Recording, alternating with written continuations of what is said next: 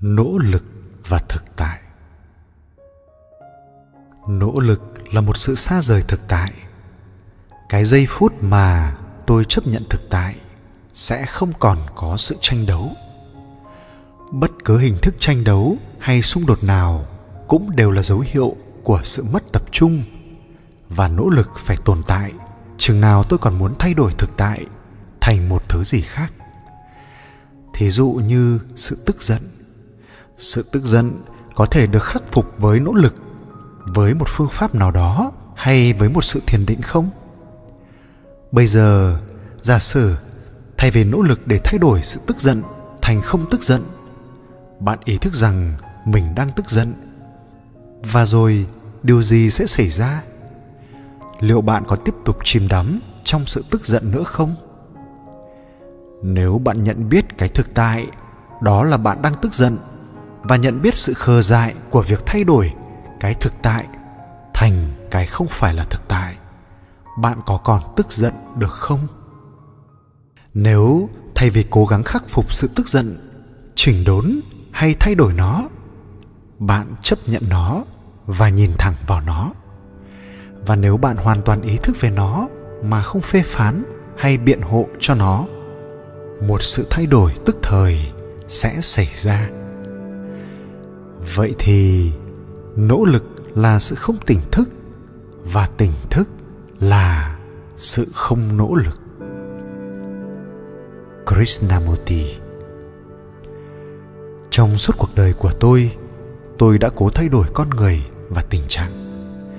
Đóng vai trò thượng đế, tôi tìm cách tái tạo thế giới theo sự tưởng tượng của tôi. Thật là khó chịu biết bao vô nghĩa đến chừng nào hãy gần gũi một lần tôi đang ngồi trong một buổi phỏng vấn tại trung tâm gen Cambridge. Có một người đàn ông bước vào với vẻ phấn khởi, nói rằng ông vừa có một kinh nghiệm chứng ngộ. Ông mô tả nó rất chi tiết. Vị thầy lắng nghe và hỏi một cách nhẹ nhàng. Ông có thể cho tôi thấy kinh nghiệm đó vào lúc này không? Vị thầy đang giúp người học trò nhận ra rằng nếu một kinh nghiệm xảy ra trong quá khứ, ông ấy không thật sự có nó nữa. Điều quan trọng là điều đang xảy ra vào lúc này.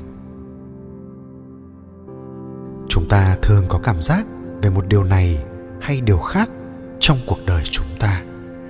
Phải chỉ điều này không hiện diện ở đây? Tôi đã hạnh phúc rồi. Phải chi tôi không sợ hãi, tức giận hay cô đơn? Phải chi tôi không phải rửa chén, hay đổ rác, hay khai thuế? Phải chi tôi không già, không bệnh, không chết? Nhưng những thứ đó đã ở đây. Đây là thực tại. Và không có thứ gì trên đời ngăn cản bạn tu hành. Không có thứ gì trên đây thật sự ngăn cản bạn vui vẻ. Bạn làm gì với chúng mới là điều quan trọng. Và điều cần làm vẫn là vậy. Sống trọn vẹn với nó. Hãy gần gũi với nó. Larry losenberg về phần tôi tôi cảm thấy đủ vui với bề mặt của cuộc đời. Thật vậy, bấy nhiêu thôi dường như đã đủ quan trọng đối với tôi. Những thứ như bàn tay của một đứa bé trong tay bạn, mùi thơm của trái táo, vòng tay của bạn bè và người yêu, làn da mịn màng của một em bé, ánh mặt trời trên đá và lá cây, tiếng nhạc dịu dặt, sự thô nháp của đá granite và cát, khuôn mặt của gió. Còn gì nữa nhỉ? Chúng ta còn cần điều gì khác? Edward Abbey. Cởi giày là một tục lệ thiêng liêng. Nhớ lại sự thiện lành của thời gian và không gian là một giây phút thiêng liêng. Nó là cách để chúc mừng vùng đất thánh nơi bạn đứng. Nếu bạn muốn là một đứa trẻ đầy thích thú, hãy trân quý sự thiêng liêng của thời gian và không gian. Bất kể bạn cởi giày thật sự hay làm thế như một biểu tượng? Điều đó không quan trọng lắm. Điều quan trọng là bạn ý thức rõ ràng về vùng đất thánh mà bạn đứng và vùng đất thánh mà bạn đang ở trong đó. Macrina Whitaker Hãy cảm giác mảnh đất thánh vào lúc này. Sự lớn lao chờ đợi bạn. Hỏi, tôi từng có những cảm nhận thoáng qua về cảnh giới này trong những giây phút yên tĩnh, rồi tôi đi làm và trong môi trường không huy hoàng mà cũng không bình an đó. Sự tĩnh lặng của tôi lập tức tan biến. Vậy làm sao để tôi có thể giữ được sự bình an của tôi mãi mãi? Đáp mọi thứ xuất hiện trong sự tỉnh thức đều là sự tỉnh thức. Đồng nghiệp, thân chủ, người quản trị, tất cả mọi thứ, kể cả công xưởng, bàn ghế và dụng cụ. Trước hết, hãy hiểu điều này bằng lý trí và xác minh nó là vậy. Sẽ có một lúc nào đó, cái cảm giác gần gũi này, cái không gian thân thiện này chung quanh bạn, không còn rời xa bạn nữa. Bạn thấy mình ở đâu cũng thoải mái như ở nhà, ngay cả trong một phòng đợi đầy người. Bạn chỉ rời khỏi nó khi bạn đi vào quá khứ hay tương lai. Đừng ở trong căn nhà tồi tàn đó. Sự bao la rộng lớn này đang chờ đợi ở nơi đây, ngay trong giây phút này. Sẵn đã quen thuộc với hiện tại và một khi đã nếm mùi vị hài hòa bên dưới những diễn tiến ở bên ngoài, hãy để những cảm nhận về thế giới bên ngoài và những cảm xúc của thân thể bạn đến và đi tự nhiên trong sự tỉnh thức. Cho đến khi sự hiểu biết phong phú tự nó hiển bày. Francis lucili sự bình an không liên quan gì đến thực tại của bạn, mà chỉ tùy vào cách bạn xem xét cái thực tại đó.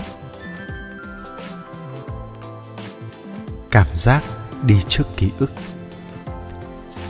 Khi đến lúc để dùng toilet, thật sự đến lúc thì không có chuyện gì khác quan trọng ngoại trừ việc đó.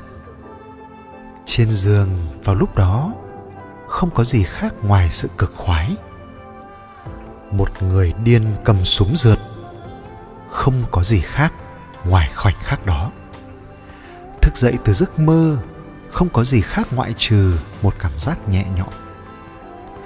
Đứa bé xem trọng đồ chơi của mình, người cha xem trọng tài chính của mình. Bị bệnh ung thư nặng, một người già thấy tình yêu là quan trọng.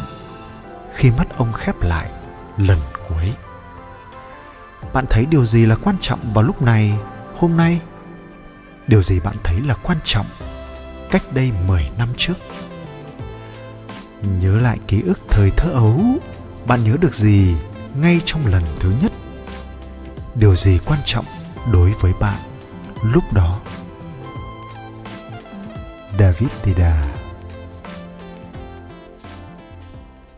hãy hoàn toàn tĩnh lặng. Hỏi tôi phải làm gì để thức tỉnh chân ngã của mình? Đáp, bạn không phải làm gì cả để tỉnh thức. Không có gì cả. Đây không phải là điều cuối cùng mà bạn hy vọng sao? Mọi người đều hấp tấp làm một điều gì đó để đạt đến sự tỉnh thức. Mọi người đều đang đọc, đang bế quan, đang tu tập để tỉnh thức nếu nó phức tạp như một công việc gì đó, điều này ám chỉ bạn đang tách rời khỏi cái tỉnh thức. Nhưng bạn không tách rời khỏi cái tỉnh thức, bạn là nó. Đừng làm một điều gì, đừng cố không làm một điều gì, chỉ hoàn toàn tĩnh lặng. Gangazi sự chứng kiến không cố gắng. Vậy, hãy bắt đầu bằng việc nhận biết thế giới chung quanh chúng ta, nhìn lên bầu trời và thư giãn tâm của bạn để tâm và bầu trời hòa nhập vào nhau. Nhận biết đám mây đang trôi trên trời. Điều này không cần sự nỗ lực của bạn, sự tỉnh thức hiện tại của bạn, mà trong đó đám mây này đang trôi nổi là một sự kiện rất bình dị, không cố gắng. Bạn chỉ nhận biết rằng có một sự tỉnh thức, không nỗ lực của đám mây. Điều này cũng áp dụng đúng với cây cối, chim chóc và những tảng đá kia. Bạn chỉ chứng kiến chúng một cách giản dị và không cố gắng. Xem xét những tư tưởng nảy sinh trong tâm bạn bạn có thể nhận thấy những hình ảnh khái niệm ước muốn, hy vọng và sợ hãi khác nhau. Tất cả đều nảy sinh một cách tự phát trong sự tỉnh thức của bạn. Chúng phát sinh ở lại một lúc rồi đi qua. Những tư tưởng và cảm xúc này nảy sinh trong sự tỉnh thức của bạn. Và sự tỉnh thức đó rất giản dị, không cố gắng.